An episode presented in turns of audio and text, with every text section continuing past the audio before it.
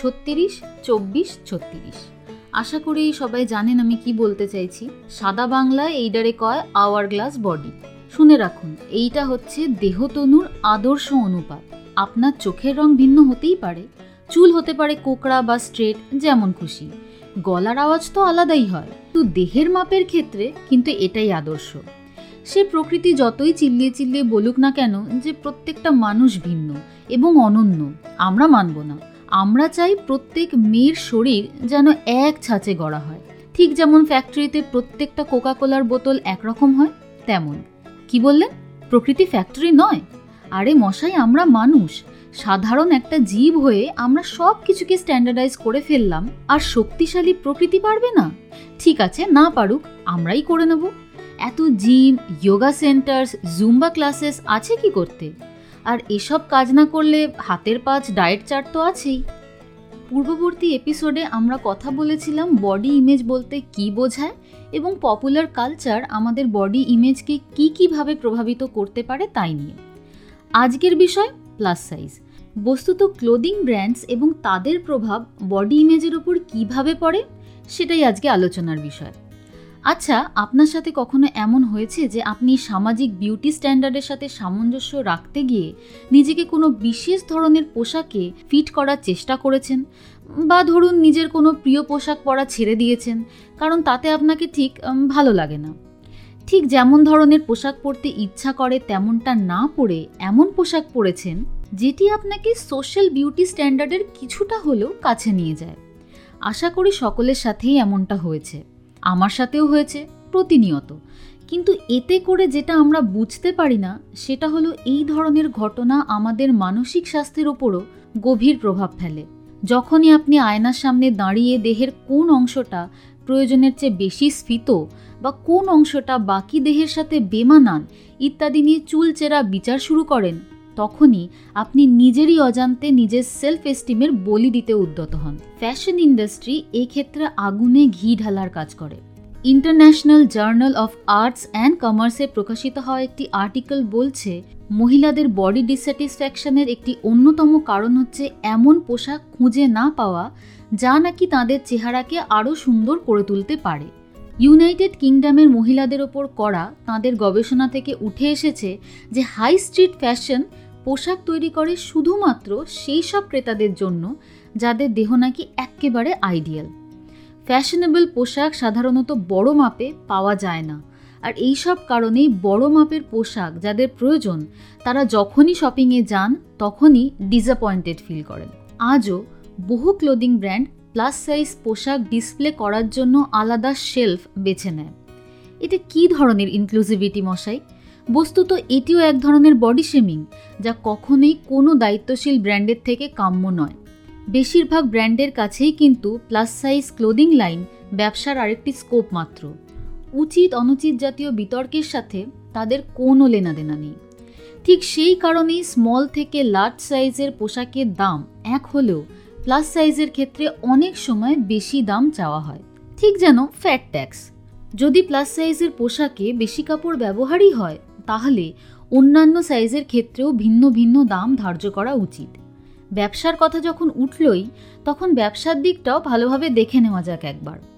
Global plus size clothing মার্কেটের report অনুসারে দু হাজার উনিশ সালে প্লাস সাইজ ক্লোদিং মার্কেটের ভ্যালু ছিল চার লক্ষ আশি হাজার নশো একানব্বই দশমিক আট মিলিয়ন ডলার এবং দু হাজার সাতাশ সালের মধ্যে এর ভ্যালু হয়ে যাবে ছয় লক্ষ ছিয়ানব্বই হাজার সাতশো বারো দশমিক এক মিলিয়ন ডলার দু হাজার একুশ থেকে দু হাজার সাতাশের মধ্যে গ্রোথ রেট পাঁচ দশমিক নয় শতাংশ। সুতরাং ব্যবসায়িক লাভ ক্ষতির দিকটা বুঝতে পারছেন তো? ব্র্যান্ডগুলির প্লাস সাইজ ক্লোদিংয়ের ব্যবসায় ঢোকার পিছনে সামাজিক কারণ যত না আছে, তার চেয়ে অনেক বেশি আছে ব্যবসায়িক কারণ।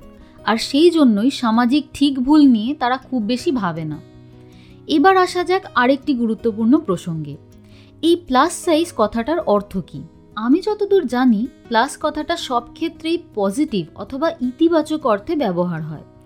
কিন্তু যখনই কথা হয় ফ্যাশনের এটি কেমন যেন একটা নেতিবাচক রূপ ধারণ করে নেয়।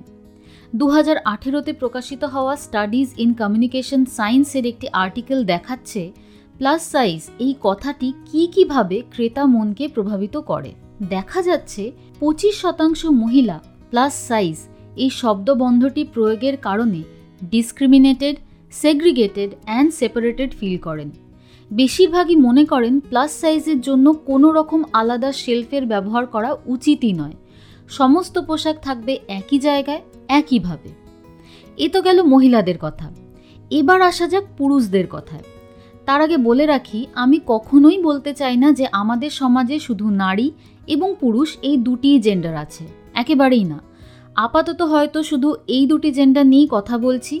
ভবিষ্যতে অন্যান্য দিকেও আলোকপাত করার চেষ্টা করব নিজের সাধ্যমতো নিজের বোঝার ক্ষমতা অনুযায়ী। ভুল হলে শুধরে দেবেন। যাই হোক, ফিরে আসি পুরুষদের কথায়। প্লাস সাইজ কেন্দ্রিক আলোচনা কিন্তু সাধারণত ঘোরাফেরা করে মহিলাদের আশেপাশেই। দেন হোয়াট অ্যাবাউট মেন পুরুষদের ক্ষেত্রে এই কনসেপ্টটার ব্যবহার আজও ভীষণভাবে কম। তাঁদের ক্ষেত্রে সাধারণত বিগ অ্যান্ড টল কথাটির ব্যবহার বেশি হয়। এর থেকে দুটি দিক উঠে আসে। প্রথমত, পুরুষদের ক্ষেত্রে কি তাহলে রিপ্রেজেন্টেশনের তেমন কোনো গুরুত্ব নেই? দ্বিতীয়ত, তবে কি দেহের আকার নিয়ে যত চর্চা সব কিছু মহিলাদের কেন্দ্র করেই ঘোরে? যদি তাই হয় তবে কেন? বস্তুত ফ্যাট বডি মার্জিনালাইজেশন এখনও অবধি একটি জেন্ডার ভিত্তিক বিষয়। কিন্তু তা বলে ভাববেন না যে পুরুষদের দেহ নিয়ে চুলচেরা বিচার একেবারেই হয় না। মিডিয়া প্রতি মুহূর্তেই চায় মানুষের মনে নানা রকমের ইনসিকিউরিটি ঢুকিয়ে দিতে। তা না হলে বিভিন্ন ধরনের প্রোডাক্টের প্রয়োজন আপনি অনুভব করবেন কি করে? আর সেটা শুধু মহিলাদের ক্ষেত্রেই করা হবে, পুরুষদের ক্ষেত্রে নয়, তাই বা কেন? পুরুষরাও তো কোম্পানিগুলির কাছে আনট্যাপড মার্কেট বা বিজনেস অপরচুনিটি ছাড়া অন্য কিছু নন। কাজেই চিন্তার কোনো কারণ নেই। পুরুষরাও দেহচিত্র নিয়ে নানাবিধ সমস্যার সম্মুখীন হতে শুরু করেছেন বা করবেন কিছুদিনের মধ্যেই। এখন কথা হচ্ছে, এই সমস্যার সমাধান কোথায়? শুরু করেছিলাম প্রকৃতি আর স্ট্যান্ডার্ডাইজেশন দিয়ে। সেখানেই ফিরে আসি। প্রকৃতি কিন্তু স্ট্যান্ডার্ডাইজেশন করতে জানে। পুরো ইউনিভার্সে আলোর বেগ কিন্তু সর্বত্রই সমান। ফিজিক্সের নিয়মের একটু নড়চড় হওয়ার কোনো উপায় নেই কোনো জায়গায়। অথচ সেই নিয়মে গড়া এই ব্রহ্মাণ্ডে কতই না ভিন্নতা। আমি, আপনি, এই জীবকুল, বিভিন্ন ধরনের গ্রহ, নক্ষত্র সবই প্রকৃতির সৃষ্টি এবং সবই ভিন্নতায় ভরা। কেউ ফনা তুলে ছোবল মারে, কেউ পেখম তুলে নাচে, কেউ পালকে নানান রকমের রঙের বাহার নিয়ে ফুলে ফুলে উড়ে বেড়ায়, তো কেউ বেশি বুদ্ধি খাটিয়ে পুরো বিশ্বের জলবায়ুই পাল্টে দেয়। প্রকৃতি ভিন্নতা ভালোবাসে। আর ভালো যখন বাসেই তখন সেটাকে সম্মান করাই শ্রেয়।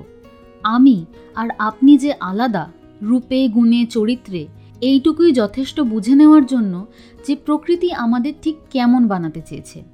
আমাকে যেমন বানাতে চেয়েছে, আমি তাতেই খুশি। আপনি হবেন কি না, আপনি ভেবে নিন। এখন কথা উঠতে পারে, যদি আমি অস্বাস্থ্যকরভাবে ওজন বাড়িয়ে ফেলি, আমি কি ব্যবস্থা নেব না?